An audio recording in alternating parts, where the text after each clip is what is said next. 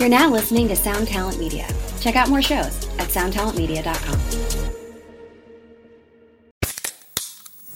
Hey, what's up, everyone? I'm Matt McGachy, the vocalist of Cryptopsy and the host of the Vox and Hops Metal Podcast, where I sit down with fellow metal musicians. We talk all about their lives and music while sharing killer craft beers. If you've ever wanted to sneak backstage and share a beer with one of your favorite musicians, well, Vox and Hops is the podcast for you. This week on the podcast, I had an amazing conversation with Morgan Lander and SJ Jones about Kitty Pig. There is this episode and over 450 other ones to help you enjoy life, metal, and craft beer. So what are you waiting for? It's time to become a Vox and Hops head. Cheers!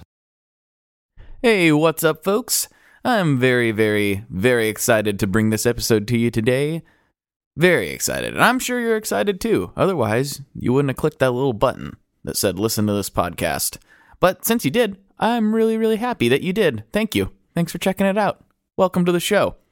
Before we jump right into it, I do want to put out there a little something about the Facebook group. We haven't talked about that in these little intro spots in a little while. There's a Facebook group attached to this podcast. And in there, we're talking about food and guitar pedals and basically anything else that we might talk about on this podcast. So if you want to like participate in that and hang out, I'm in there all the time. There's a bunch of people in there all the time. There's a bunch of guests, uh, former guests of the show that are in there. It's a it's a really fun community. There's a couple thousand of us, and we're just hanging out, talking gear, and talking about what makes our taste buds tingle. It's a good time.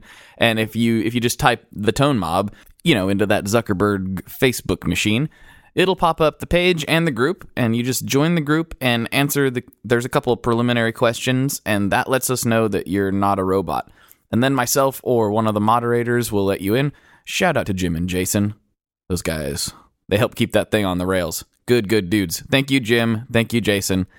Uh, yeah, they will they will let you in, or I will let you in, and then you can just hang out. It's pretty loosey goosey. It's pretty uh, pretty open, pretty fun.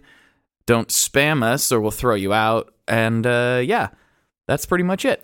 So if that sounds like a good time to you, that's where you find that. All right, we won't take up any more of your time with this nonsense. We'll get some other nonsense in your ears, and yeah, I think that's pretty much it for this week. So enjoy the show.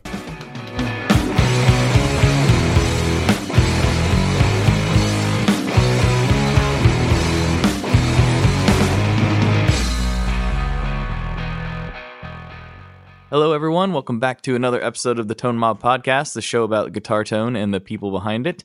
I'm your host, Blake Weiland, and with me today I have Nick Reinhardt of Tera Melos and a whole bunch of other things. How's it going, man? It's going good. Good day. Thank you for having me. Oh, I'm very excited.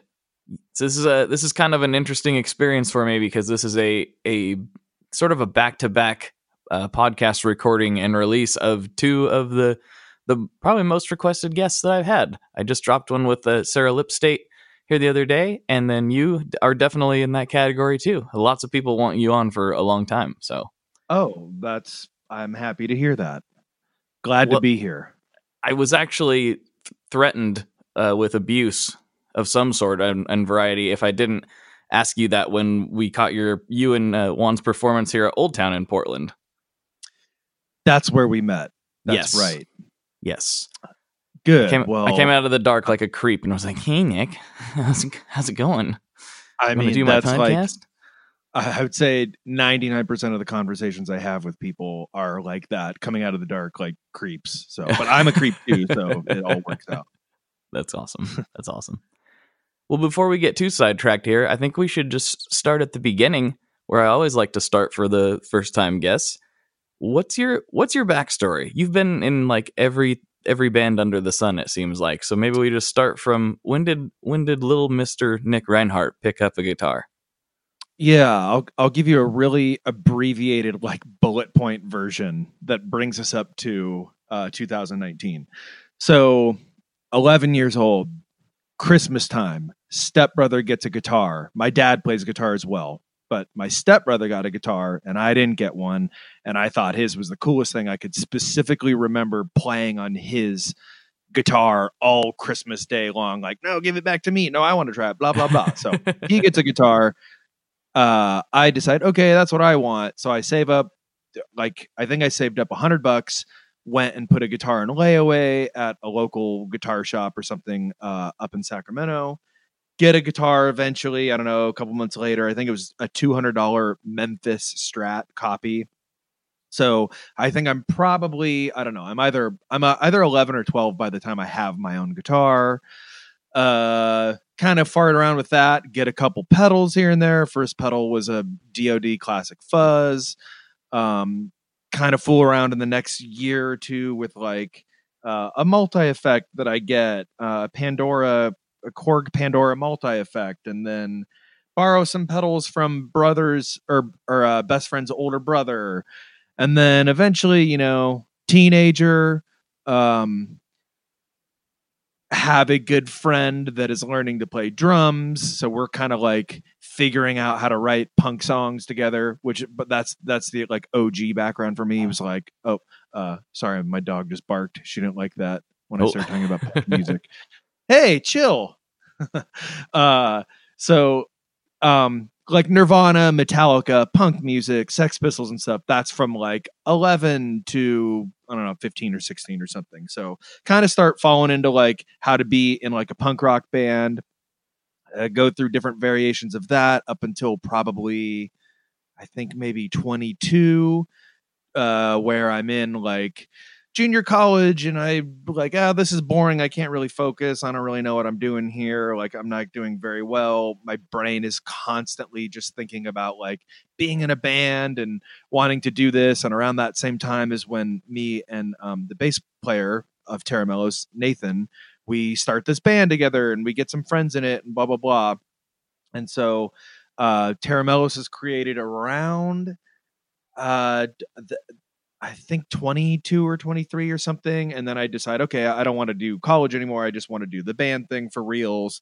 So then that happens fast forward uh let's say 10 years or so yeah about 10 years or so we kind of go through a few different changes a few different lineups uh, a bunch of records blah blah blah then that band is going kind of quiet for a little bit and i move to los angeles which is probably about five or six years ago and in that time is when I think we had just uh yeah, okay. We finished this record called X'd Out and we toured with that a whole bunch and did that whole thing.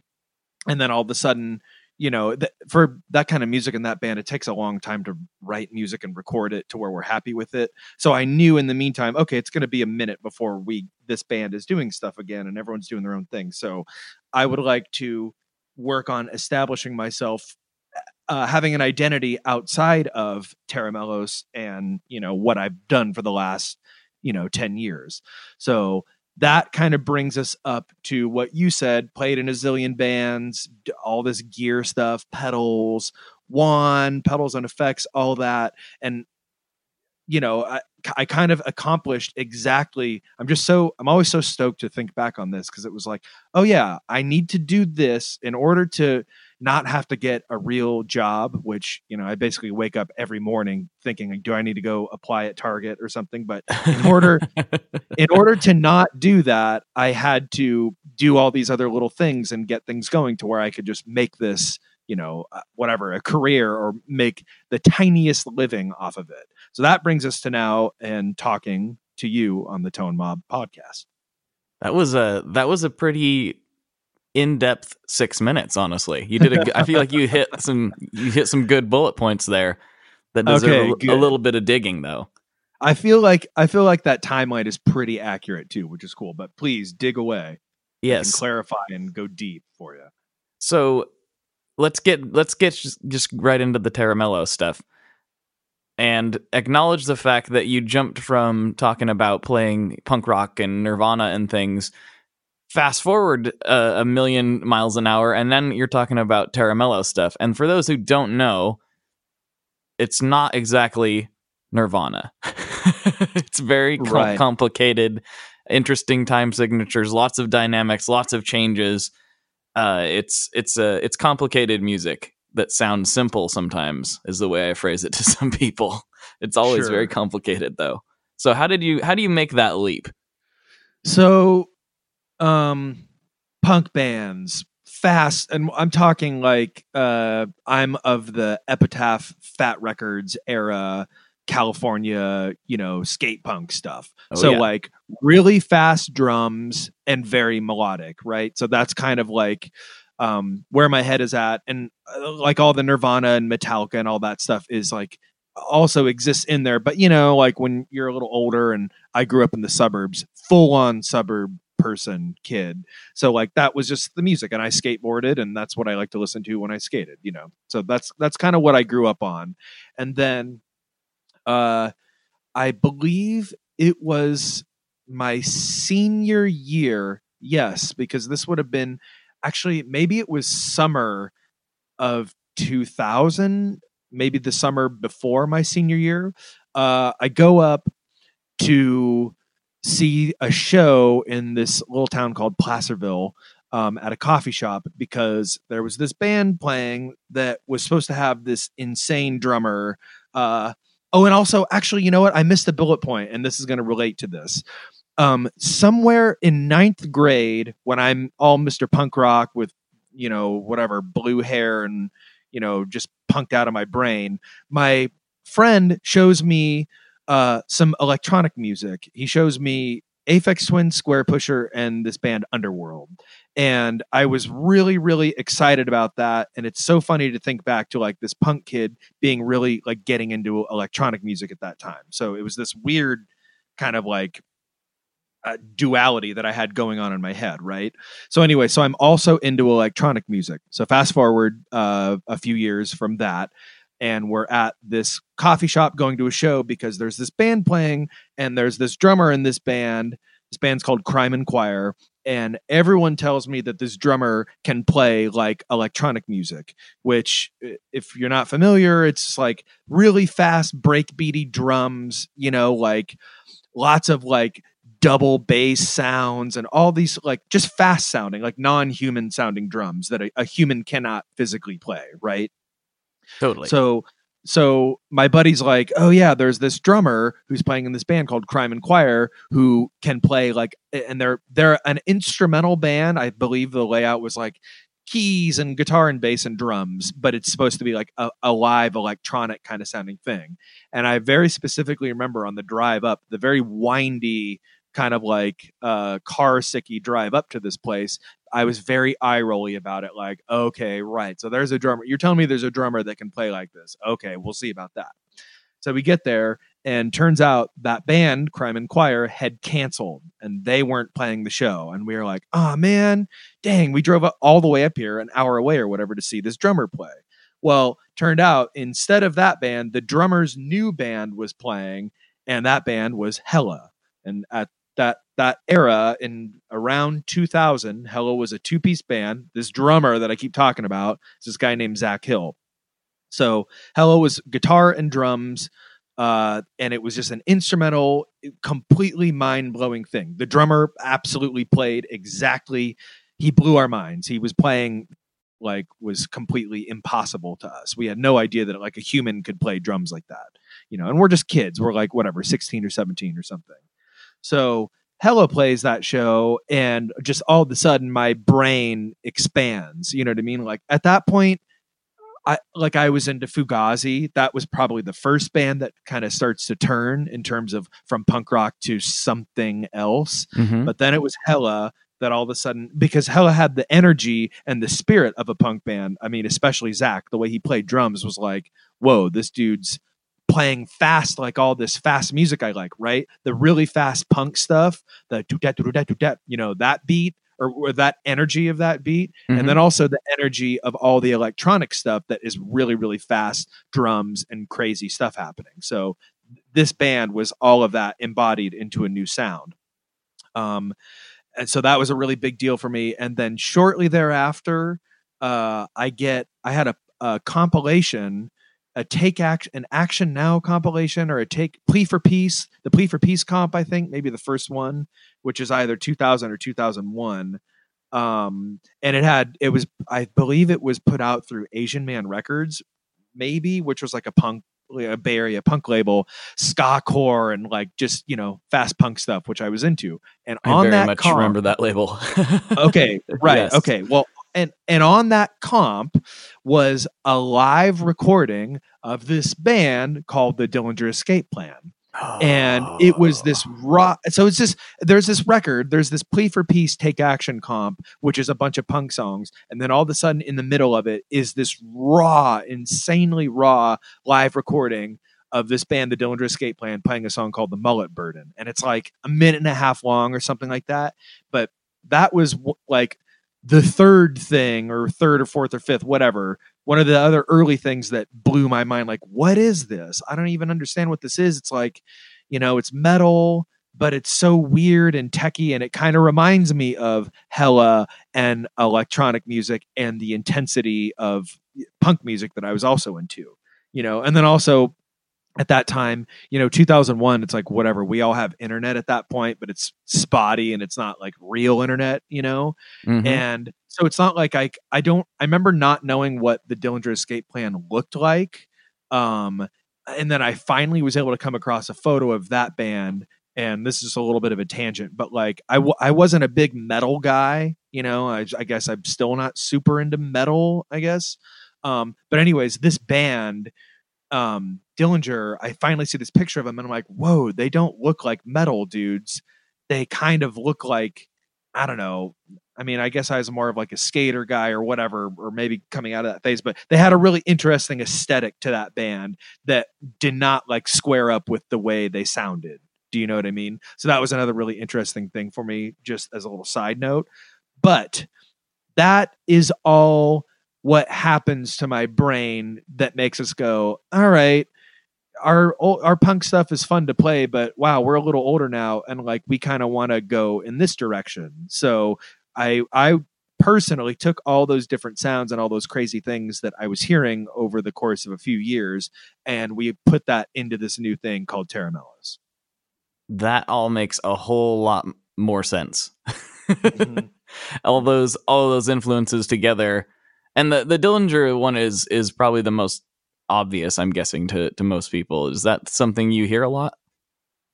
Yeah. Well, it's funny in terms of what I hear a lot. I mean, this doesn't happen so much anymore, but for like the the first decade of that band existing, people would be we'd get compared to this or get compared to that, and like you know, it'd be like, oh, this band's really really into Don Don Cab, and I'd be like, well, I've never heard Don Cab before.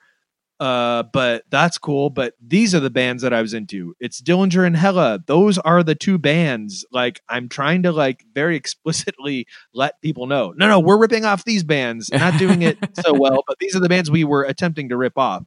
So I, I do hear Dillinger a lot, but it was just funny because for so long we'd get all these other references like, oh, that band must be has to be super into this, or like they're just ripping this off or ripping this off. And it was like, no, no, I'm trying to let you know. I'm being honest with what we were trying to rip off, and it's none of those things. But yes, Dillinger definitely i'm sure like we got that for a long time and and continue to get it and like i'm still proud to get that comparison because it's like well yeah obviously that that band like really opened things up for us. And also uh maybe re- relevant to this conversation mars volta was a big deal too that those first couple mars volta records were you know definitely influential on maybe not uh not necessarily sonically or just the fact that like this weird band this crazy weird thing became a big a big band all of a sudden. And that i remember you know as we were in the very infant stages of Tera Melos, we were like whoa all these like you know mars volta that's a big band you know like they're big now and like that oh they opened a lot of doors for like the younger you know the younger dudes to come through and be like yeah we we can do this too you know and there's there's hope for us so but yeah anyways i love getting all those comparisons because those are absolutely accurate Let's segue right into the possible Mars Volta connection. How did you get hooked up with Juan, and how did you start doing the pedals and effects thing? so um our the Tera Melos record label sergeant house started working with um I, I, it's a little fuzzy to me. I don't even fully understand but somehow gets connected to mars volta. This is around 2008 i think. Um and i meet juan over at the the record label, and he's nice and cool, and like I guess he was doing maybe his band Big Sir, uh, with maybe with the label at that time, and so anyways, I just I meet him around, and he's nice, and like we I wouldn't say we hit it off, but we're friendly with one another, and then. I remember I went and saw Mars Volta at one point with a friend, a couple friends, actually some of the Hella guys. and uh, we saw them when they were on tour with Soundgarden. And I knew Juan a little bit more at that point. It was like, oh, cool, man, good to see you, blah, blah, blah. But, you know, we don't really go anywhere from there. And then at some point, Juan starts his YouTube channel. And I was down visiting I think I was still living in Sacramento, and I was maybe I had just played a show down here, or I had all my gear in LA for some reason. And Juan had heard about that, or we were in contact, and he was like, "Hey, you should come through the studio, and we'll do like a little pedal board walkthrough kind of thing." So I'm like, "All right, cool, I'll do that, sure." Although, actually, that's not true. I remember being a little hesitant to be like, "Oh man, am I really gonna like go on a a video thing and like show every single one of my pedals and how I use every single one. And I I remember making a conscious de- decision being like, okay, well, if I do that, you know, not to be all I'm not trying to be secretive or whatever, but it's it's just crazy when it's just full disclosure. Here's how I do everything. Here's how I make every sound with all these pedals, which at the time it was like all the pedals I had, you know. So anyways, and by the way, I'm very obviously very very glad I made that decision. But you know, it's not like Agata from Melt Banana had one of those, you know, at the time where it's like, oh, you could just go see how Agata makes all of his things. In 2019, it's a lot more common for bands to have rig rundowns and all that. And your favorite guitar player, you can look up his rig. But back, you know, even whatever six years ago or whenever we did that, I feel like it was a little less common. So so, anyways, yeah, he it, has it me was. over. Um, sorry, I, I didn't mean No. to jump in No, there. it was way less, way less common. I mean, it used to be like some guys would not show, would purposely like hide their stuff.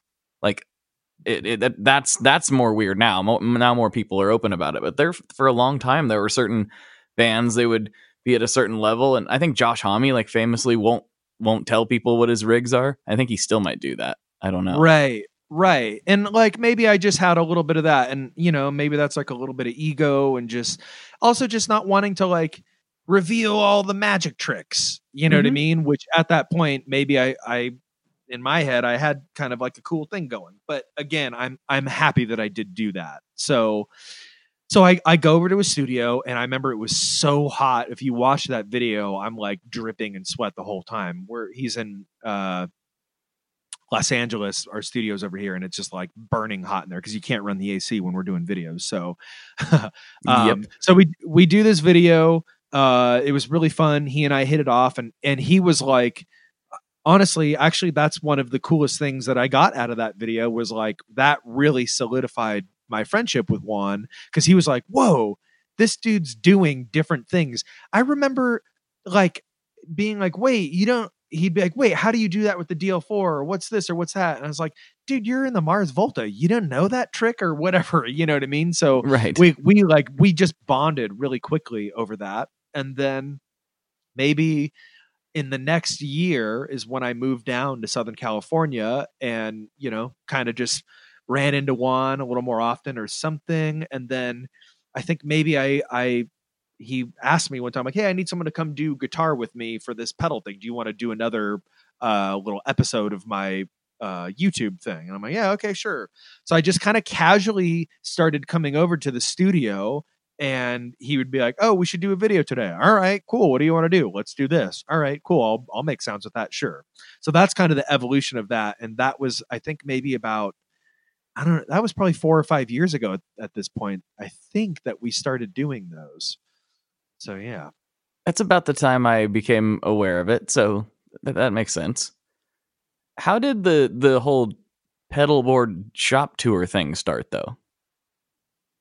Uh you like the one that you came to, the uh Yeah. that that's what you're for. Okay. We call those the master class, quote unquote. oh, that's right. I forgot about the, Um, the master class. so okay this is i i will pull back the curtain on a, a nick and juan conversation we have a lot which is you know we're like working musicians. We all we play in bands and we do this stuff a lot. We tour a lot. There's not a whole lot of time that Juan and I are home at the same times because both of us just have some like so much touring and that sort of thing, right? Mhm. So we don't have all of the resources and time and availability as most, you know, quote unquote YouTube gear channels or whatever. So we don't we don't really like have all the heat. We don't have the view counts, blah blah blah. And look, this is not something he and I w- are like trying to do with our lives. We just think it's a fun thing to do.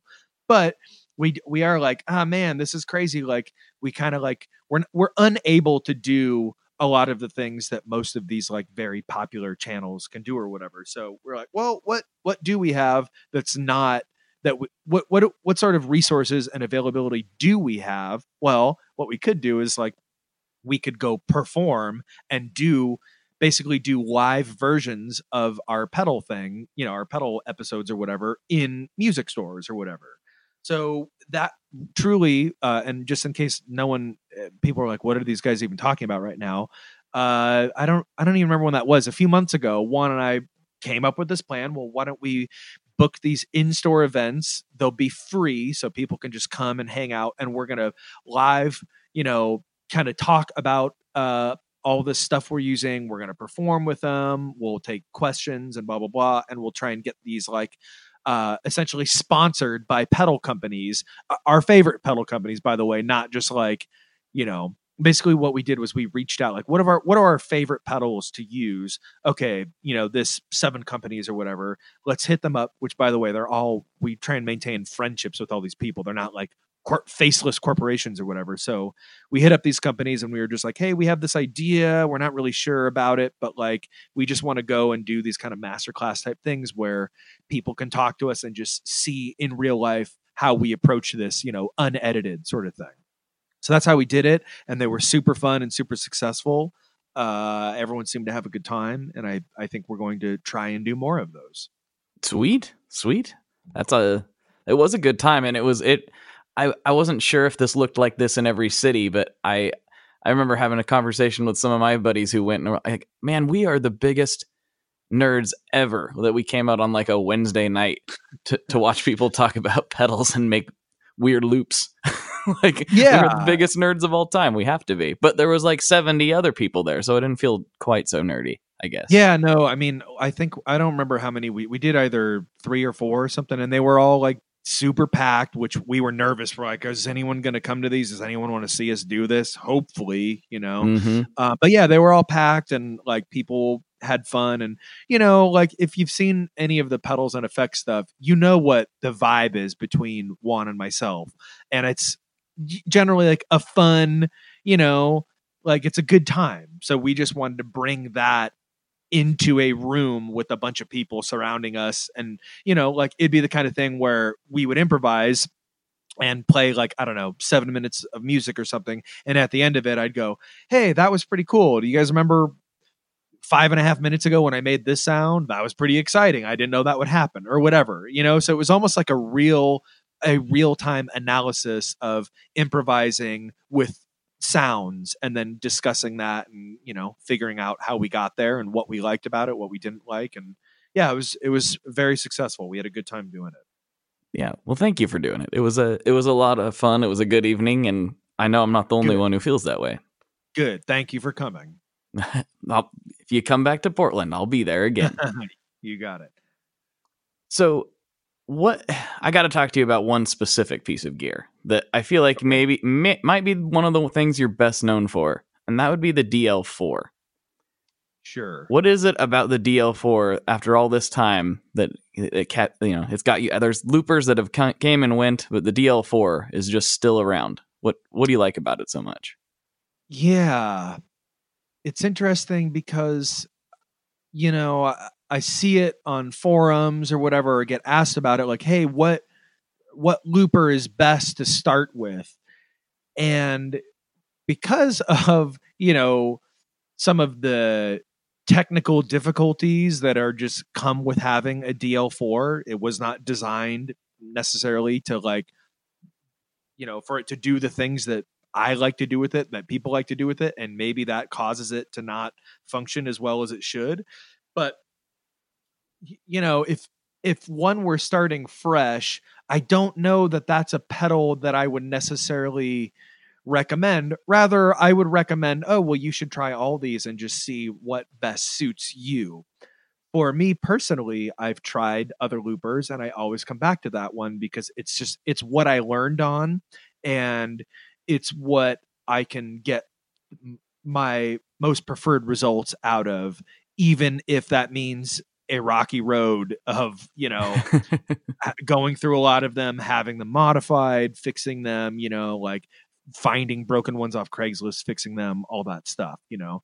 Um the functionality of it is just there's no one that has really topped that. I mean i don't use my dl4 it's funny because i say i do or i guess i said i have in the past. I don't use it for the delay settings you know, I have I have a couple of mine modded with a button to where I could get to the delay settings and just one click without having to, you know, bend over and switch it to delay mode. But I really only use that thing for the looper, and it's just like it's just kind of like a an extended, you know, part of the well, it's a, it's an instrument for me. You know what I mean? And mm-hmm. to just to just switch to another instrument of that type is not that easy and I've tried, you know, but and I just I like it. I just I like the way it works. I like the functions. It's again, it's it's perfect for what I I want to accomplish. Well, it's almost perfect save for, you know, the some of the the pieces that are inside it or whatever that cause it to act like a little jerk sometimes. But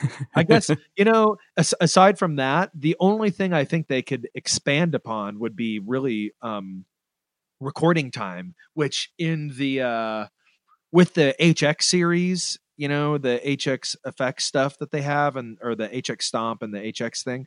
Uh, that I mean, that does have a whole lot more uh, recording time on it. But if I could design an ideal pedal, it would just be, you know, the looper functions of the DL4 with a longer recording time. Well, hey, there's lots of people listen to this show that might be able to make that happen. We who knows? So yeah, I mean, just, hey, I know, just I know people. There. Yeah, and I'm friends with the the dudes at Line Six, which was a, a, quite the journey to to get there. But I did actually. I've been to the Line Six building a bunch of times. It's uh, they're all really cool people, really interesting, like programmers working there and stuff, and and they're great over there. So I'm sure they're working on stuff, you know, as we speak, to uh to expand upon what we all all the things we like about that pedal, you know. Well, yeah, it's had such staying power, and like the the flaw, the the qualities and the flaws are well documented at this point. I think they should have yeah. a pretty clear path forward. yeah, you know the the different the thing that's different about them, and I I just I know this since now I'm like kind of really deep into this whole pedal gear world is like line six is like is uh, I mean, they are not a faceless corporation because I know all the faces there, but they are like a big corporate thing that I, I believe they're owned by Yamaha.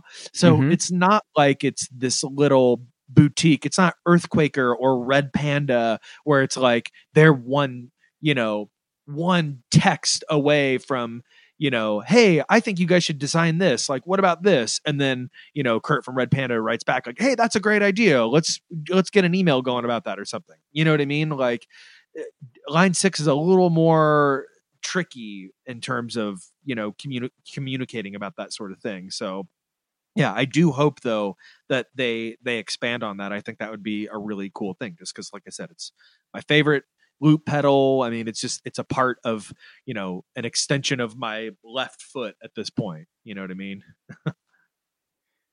well, that is actually a really nice segue into some of the questions that I have from the Facebook group. Actually, ah, so okay.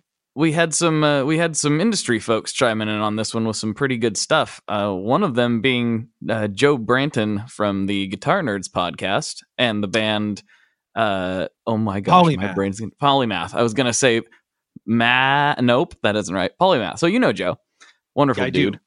hi joe uh, he says seeing as he's such a fan of the digital effects on the fender mustang gt would he ever consider switching out his entire board for something like the line 6 helix um so i do love the Fender Mustang amp, and I love that I have a Helix, and I love the Helix.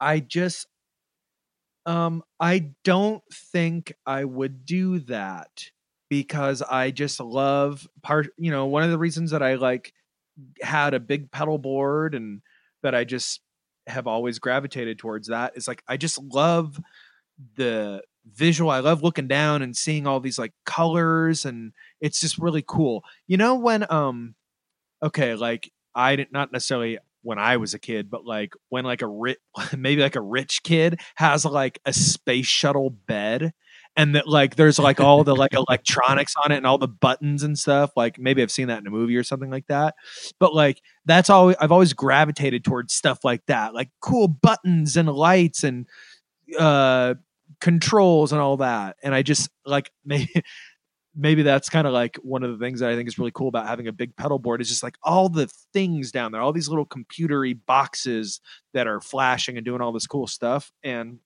so and, and, that just like i have joy looking down at that and that's why i always like painting my pedals and making you know stuff colorful and there's tape over everything and it's just it's like a very fun it, it brings me joy having all this stuff at my feet that i don't think i could get from just a very digital uh, format of all that stuff, you know? So, like, functionality wise, all, all, of that stuff, the GT stuff, all the Helix, that's way more reliable and so much easier than, you know, having a zillion patch cables and, oh no, I want to move this pedal you know, seven pedals down, great. That's gonna and now I have to like my whole day's gone because I need to move one pedal over. You know what I mean? Like there go the next four hours or something. So and obviously unlike a line six helix, that takes 10 seconds to do, you know. So functionality wise, I love all that stuff. I use it. I've used both of those for recording. Um I was just on this this is a little side note, but um I was just on this. I was in a house band for a TV show on Fox, and uh, that's a long story. But anyways, like one of the strangest, coolest things I've ever done. And when we were the first day that we were setting up for this thing, I had um, my Supro, my little Super Supro Jupiter 112 60 watt thing uh, great amp. And I was like, well, yeah, okay, I need like a little combo. That's the little combo I have. I'll I'll bring that, and that'll be my amp for the show. And all the sound dudes are like, man, this is like too loud. It's bleeding into everything, and it's going into the host's mic and all this stuff. And I'm like, ugh. Well, it's it's on. It's 35. You know, set to 35 watts. It's quiet. I don't know what to do. And they were just like, you know, dude, we can't have this. It's too loud. So I was like, well, you know, I uh, I have this Fender Mustang amp. In fact, I had brought it because I was going to have it just in like the backstage green room just to practice on or whatever. And I was like, I mean, I have this thing. We could just try this. I don't know if it's going to work. And what do you know? I bring that thing out. There's a direct out on it, an XLR. So they take the line straight from it. I don't need to have a super loud, you know, volume coming out of the amp. And it was perfect.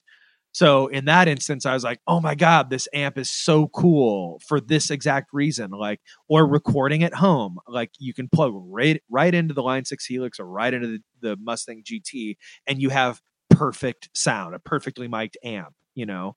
So for for all those reasons, I love the digital format. I love being able to like like just blast out a pedal board on the helix really really quickly and make all these adjustments like in seconds i think that's all really cool but for a live format at least with the way that i play it just eh, i don't really see myself making that transition because like i said i just love having the boxes in front of me because it's it's really fun for me yeah i think we're kind of cut from a similar cloth in that way i i think that those all those things and on the internet i'm obviously a lot meaner and jokier about it than I am in real life. But like the helix and all that stuff is incredible. It, it it's like an amazing piece of engineering, but I can't I can't get excited about it. I don't know if that's that's a normal way to be or not, but like I'm not I don't look at it and lust over it. Some people do. Lots of people do. But it's not yeah. it doesn't get my I mean, gear again, just, nerd self excited basically.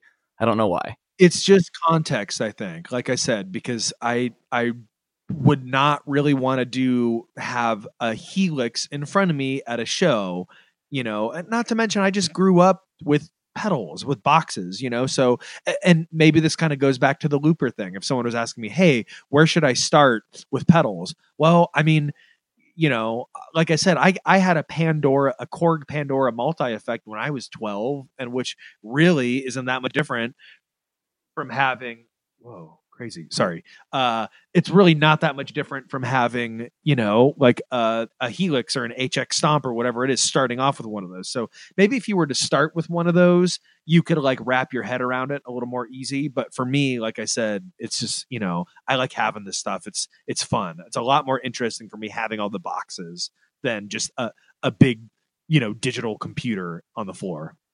Yeah, yeah, I totally get that.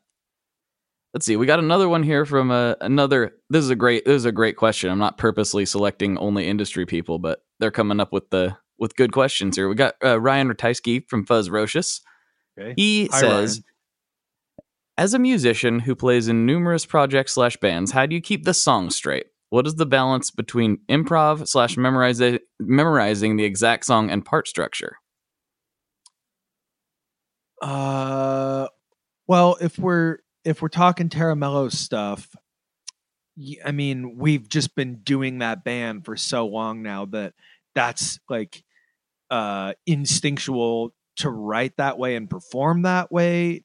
Like just how, what, however that band is, it's just it's in our bloodstream to do it that way now, and a lot of that on on my end is, you know, I I give myself I can write a song that has structure and has like an A, B, and C and D and however many parts in it.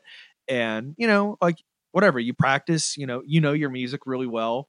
Uh, and then I, I guess with the pedal thing, I just, I like to have room in between those parts to improvise and do fun stuff with all that, you know? So if I have, I don't know, if there's a, th- a, a section that's three chords you know, where I'm I'm kind of on like autopilot playing these three chords because I've played them a zillion times at practice and you know we've toured this song a million times. I can do fun stuff with it that makes it interesting for me and you know freak it out or do all this neat stuff. So I with that band in particular, it was we always or at least I wrote my parts that way intentionally so I could improvise within them. And a lot of that comes from to go back to this like electronic music live mixing you know like whatever like square Squarepusher or aphex or any of these dudes when they're playing live they're they're live mixing right? Like no one well not no one but the people that i'm interested in no one's really just hitting a space bar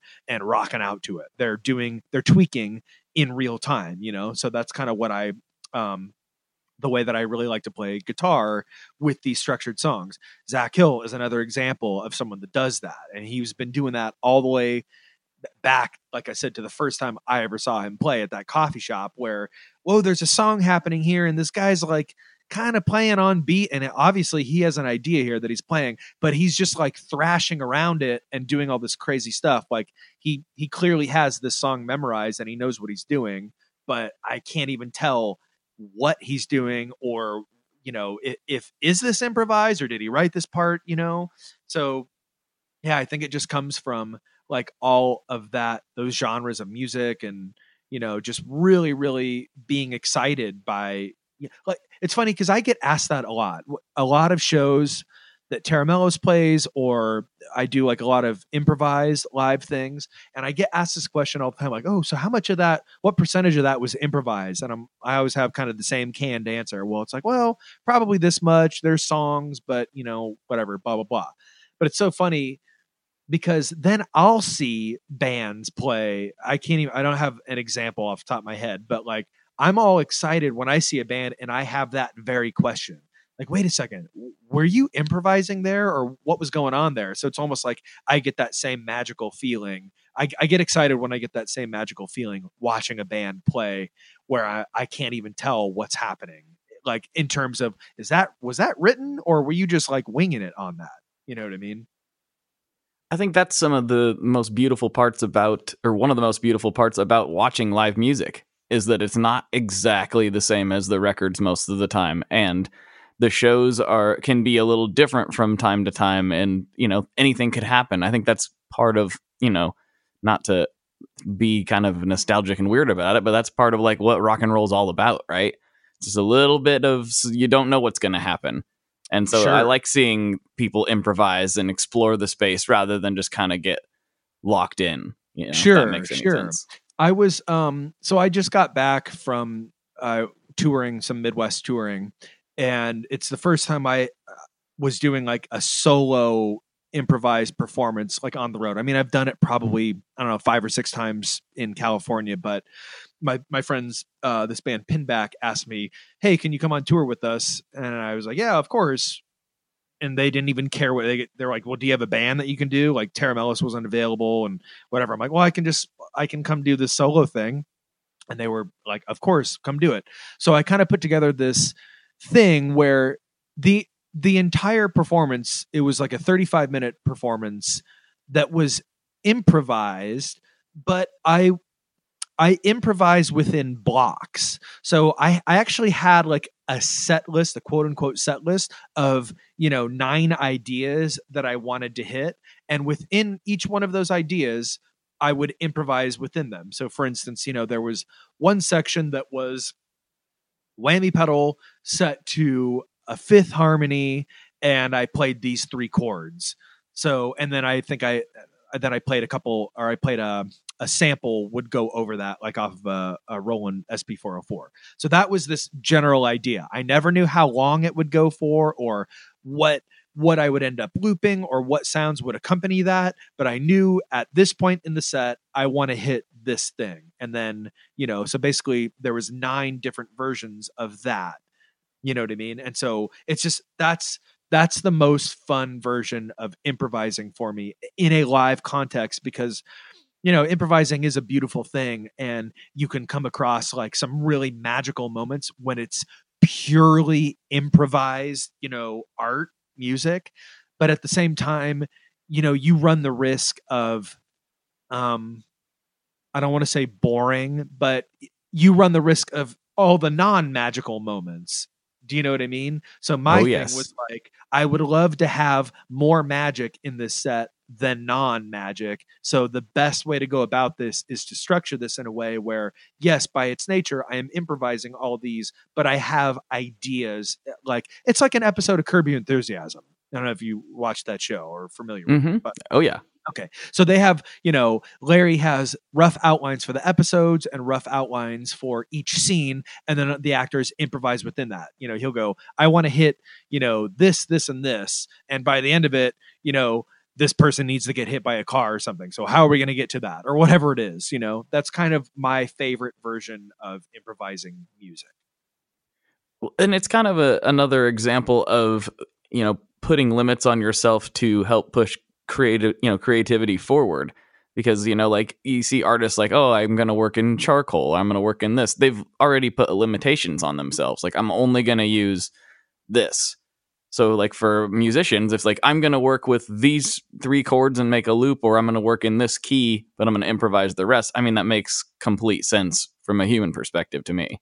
Right, right. Well, and also just to piggyback off that point, you know, just saying I'm I'm going to use charcoal for this piece and then I'm good. Well, so now we're talking about the tools that you're using, right? And that's another reason why I like having a big, very non-practical pedal board because I like having all these different tools to, you know, whatever, sonically paint with.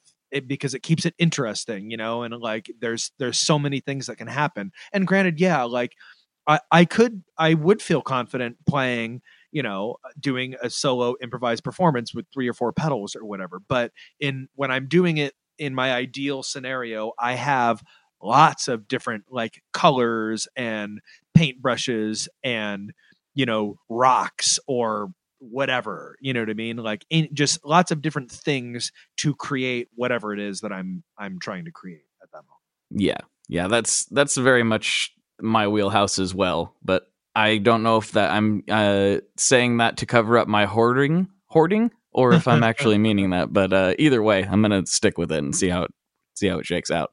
sure sure Uh, let's see. Um, we've got a little bit more time here. Yeah, we can get on some more of these questions. i'll do rapid uh, fire I'll, I'll go a little quicker Okay, here we go. This one we, we'll we'll do two more. We'll do we'll do two more because Okay. we've already touched on a lot of these throughout uh, just the course of the conversation. So, Tori Oshner wants you to elaborate a little bit on the album of ringtones that you just made.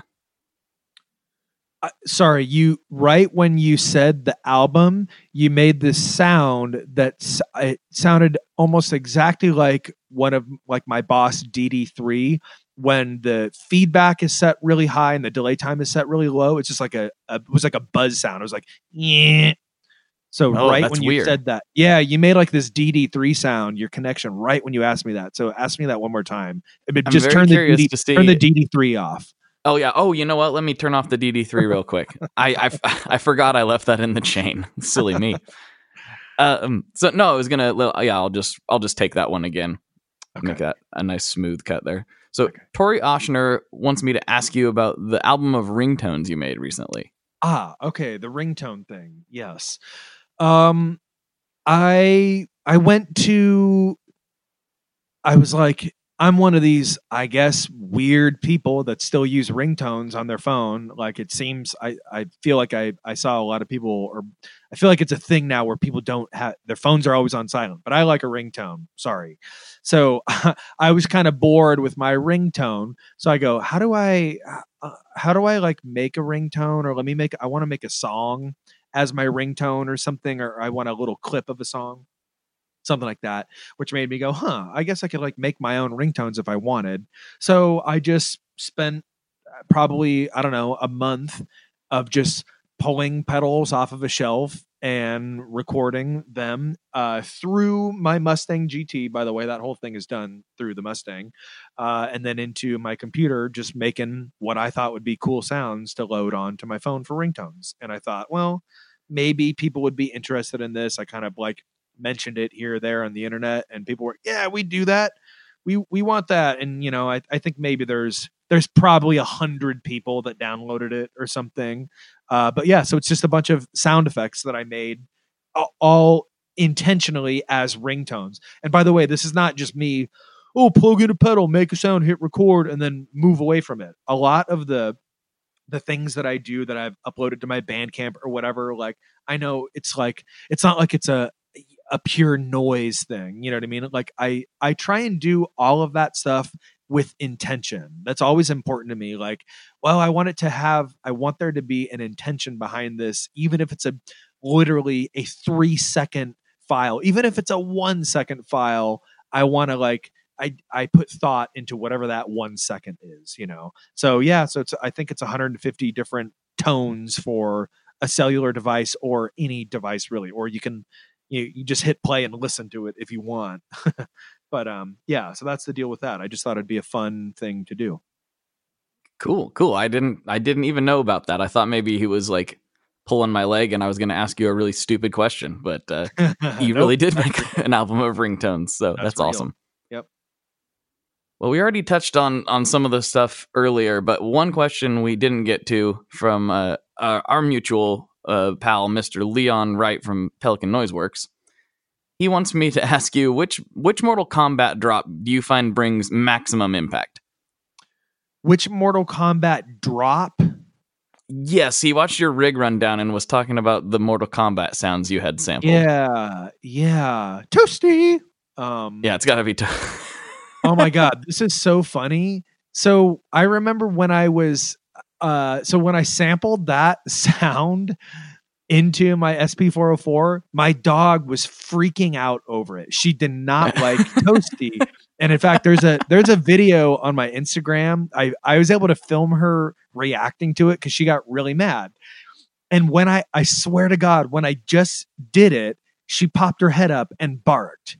She really does not like Toasty. Toasty. she just did it again. Oh my god. She does not like She's all That's like a so right now. Her ears are back and she's really mad. She does not like Toasty. Um wow, that's that's, that's hilarious. It triggers my dog. the Um, things that happen on this podcast never Uh, ceases to amaze me. Uh, you know, I haven't played. I, I I played Mortal Kombat when I was a kid. I was a big uh, MK2 and MK3 fan. I think on Super Nintendo, but uh, I don't remember what the best drop for maximum uh, carnage was. Probably just like uh, tearing someone's head off or something like that. Yeah, yeah. That, I, I think we got to go with with just we, toasty seems to be the answer there. I think. Yeah, I It's mean, well, be- yeah, it's when you when the guy, uh, I forget his name, D Boon or whoever it is. That's not D Boon. That's Mike Watts. That's I was like, wait a minute, something's going on right now. isn't what the guy's name Boone though in Mortal Kombat? Wasn't it Which? I don't think so. I don't know. That doesn't ring a bell. Well, someone someone will leave a comment and and We'll find out. on that. I'm pretty sure one of the guys was Boone. Um, but anyways, uh, yeah, because when you know when he would pop out, you would hit select and start or start or whatever, and then I don't even remember what would happen. Something cool would happen. So let's just go with I don't know what the most maximum carnage is, but you know, toasty. Whatever, toasty was what's up. I like toasty. All right, My- let's just do dog- Toasty. Actually, it is toasty because that the maximum carnage right now is when I say that my dog pops her head up and freaks out. So this is go. true. This is true. This is true.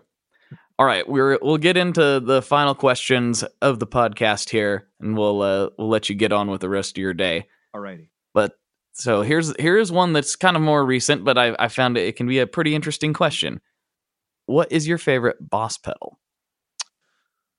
Um, I won't go with the cop out TU2 tuner, even though like that probably like that probably is my favorite boss pedal. It has a lot of functionality for me. Not to mention, I just prefer that that pedal to other tuners. um, the I guess I will go with the um the super shifter. I'll go with the super shifter. Oh, okay. I uh I don't know which one it is. PS something super I just- it's PS3. PS3 super shifter. Um yeah, that one's pretty cool. I use the the kind of bendy setting, whichever one that is. Uh that kind of like I that was the first pedal. I mean, it's one of the few pedals that does, you know, bends that I I I like to be able to do like a lot of bending and give my chords or leads movement or something. So um yeah, I'm really into that. And then, you know, eventually Digitech came out with the um the uh Ricochet, which did a really similar thing, maybe even a little bit better than the the Super Shifter, but I broke both my ricochets, so now I'm back to the Super Shifter. But I I love that pedal. Um, me and Nathan, the bass player from Tera Melos, we used the heck out of those things, and you could do like a lot of neat things with them. Honestly, I don't really use it for anything other than that bendy setting, whichever that one is, like the maybe it's the the T arm or something, tremolo arm or something like that. But yeah, that's a that's a really good pedal. Um, I I don't think I play many shows without that pedal on my board. Another similarity between you and Sarah. She said the same thing. There you go. So, it's that's a- in the that's same setting, even, which is kind of interesting. Yeah, well, because that pedal does you know like it harmonies and stuff. Like you can you Yeah, can do all sorts of things with that, and I just none of that really does it for me. I just really like I have a certain setting on there that I like. I think I maybe tune it to a let's see if the root note is na I make it so it goes na na na na na na whatever interval that is, and I have it so it goes like Mhm. na. That's my setting. that sounds like a fun setting and Yeah, i've uh, yeah i've i've definitely i'm getting my next boss pedals are going to be a ps3 and a ps6 just because they keep getting brought up in this section and i'm like oh man yeah it's a, one. it's a good one and you know i guess the thing about that particular pedal and maybe why there's common you know people like that one is because i don't i don't know of a lot of other pedals that do that sound. Like i said there was the ricochet kind of but uh, it didn't fully get all the intervals and it wasn't it wasn't as solid and it, di- it didn't have all the features that i love about the super shifter but you know it got close. But yeah that's a that's a really good one. All right. I'll i'll accept that answer. It's a good Great. answer. Good. Thank you. All right. Last question of the podcast and this one is where where it gets dicey and uh, a little bit controversial and so you know careers have been made and and broken off of this question okay what kind of pizza do you like Uh, what kind of pizza do I like? Um, I don't under like what is the deal with all the hate for the pineapple on pizza? What like where where what does that meme come from? Why is that like why is that a thing? I love pineapple on pizza. I love it. Well, so not to be a typical Portland hipster, but I was hating pineapple before it was cool. Okay, nice. Uh, Nice. yeah, I, I, I, I've been a long time now. This is where people get it twisted, though. Lots of people, it's a very divisive pizza topping, right? Like it's about 50 50, it seems. right. But what I'm trying to say is, I just don't like pineapple. Yeah, Like, you're not even story. hating you're not hating on it being on pizza. You're just hating on pineapple. Yeah, and I wish I could like it. I would always rather like things than not like them. I like to enjoy more things. Why would I want to not like it? I wish I liked pineapple. Yeah, yeah. I try it three, four times a year, and it's always just like, "Eh, no, still don't like it that well. My So- ideal pizza toppings would be uh, pineapple and like a green pepper kind of thing. But yeah, no, I I don't I I saw this meme pop up about like oh, you're insane if you like pineapple on pizza. You're insane if you don't like it. And I was like, what? This is so weird. But probably, you know, maybe the best pizza is I'm probably showing my age here, but I remember I remember playing Super Nintendo at like friends' houses when I'm probably let's say 9 or 10 or something and ordering uh who would it have been at that point? I'm trying to think of like the OG stuffed crust. But whoever was like Mm, the Pizza, first that was Pizza Hut. I'm pretty sure. Pizza Hut doing like stuffed crust back in the day? Yeah. Yeah, they're, probably they're the that. ones who popularized it, at least. Yeah, and like early 90s early 90s stuffed crust is like really good to me. And sometimes if I'm just like by myself at home watching a movie or, or if I've got a movie queued up, I'll be like, "Oh yeah, I'm going to order a stuffed crust pizza," which the stuffed crust pizza is always like $7 more than whatever deal. Like you could get a large pizza from anywhere, Papa John's or Pizza Hut or whatever, which by the way, Papa John's I feel like is okay to reference now because the dude Papa John himself is no longer affiliated with the company. So don't don't hate on me for that. But if you get a Papa John's pizza or any pizza, like the stuffed crust is going is way more than like the non-stuffed crust, but sometimes you just want to splurge on that and like get a stuffed crust pizza with pineapple and bell pepper on it. You know what I'm saying? Uh, There, there is. I mean, you know, there's something about a stuffed crust pizza. It's, it's, it. I don't know if it's like super nostalgic for me because I was so excited when it was introduced. I'm not sure what it is, but I'm with you. I, I, I can do the stuffed crust. I got to pass on the pineapple. I'll pick them things off, but like a child. but uh, That's okay. I'm not see, I'm not gonna hate on you. I'm not gonna hate on anyone for not wanting pineapple on the pizza. Do you know what I mean? No, uh, and I do because it's funny to me, but I don't. But I don't actually. Uh, you can put whatever you want on your pizza. I don't Yeah. care. I'm not eating it. It's your Yeah, pizza. Exactly. It only has to work for you. That's right. All right, man. Well, this has been a, a great chat. If there's anything you want to plug, tell people where they can find you, et cetera, et cetera. Now's a good time. Uh, if you if you plug the name into Google, th- some some appropriate things come up. You know, there's an Instagram that's my name, Nick Reinhart. Uh, my my Twitter is bbq'd brains, bbqd brains. Uh, I need a website. Hey, how about this? I know what I could plug. This this is like uh like an, an anti plug because I don't have anything to plug.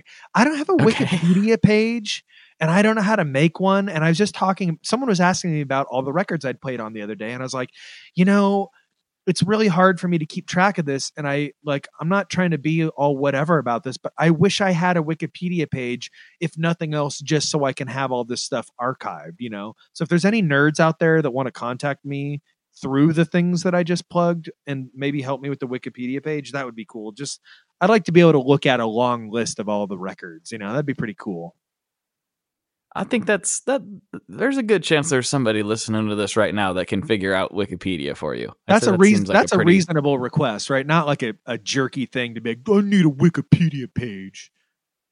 if you just like could just get somebody who knows a thing or two about Wikipedia to tell you how to get one. Because as much as I might know about the internet, I don't know how to make I don't know how to make a Wikipedia page. I never never thought about it before. Yeah. I mean, I know how to like I could probably figure out how to like edit like if you were to go to like the world's greatest piece of pizza Wikipedia page, I would know how to edit it to write that the world's greatest piece of pizza contains pineapple. That I could probably figure out. But to, yes, to I think I could get there. but yeah, so uh yeah, that's my plugs. Eh, Just just if you Google the name or something, it's there's probably stuff out there. All right, that works for me. All right, everybody. For Nick, this is Blake. And as always, folks, good luck and good tones.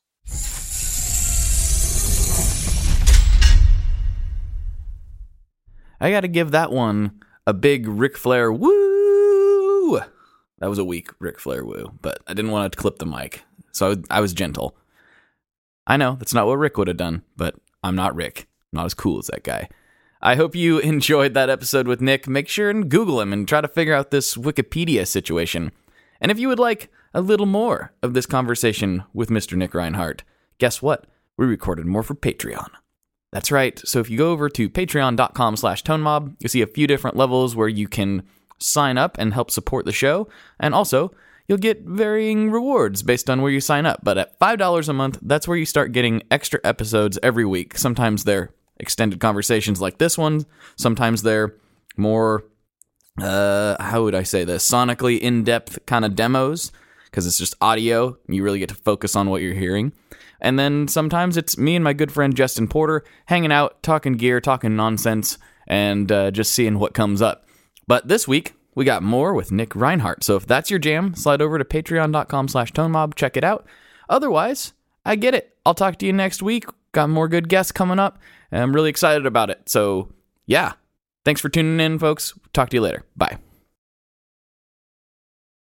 One last thing before we totally sign off here. I just want to remind you that if you do any shopping at Stringjoy, that's Stringjoy guitar strings made in Nashville, that will help me out as well. As I've said for years, I'm heavily involved in that company, and I really do think they're making the best products on the market.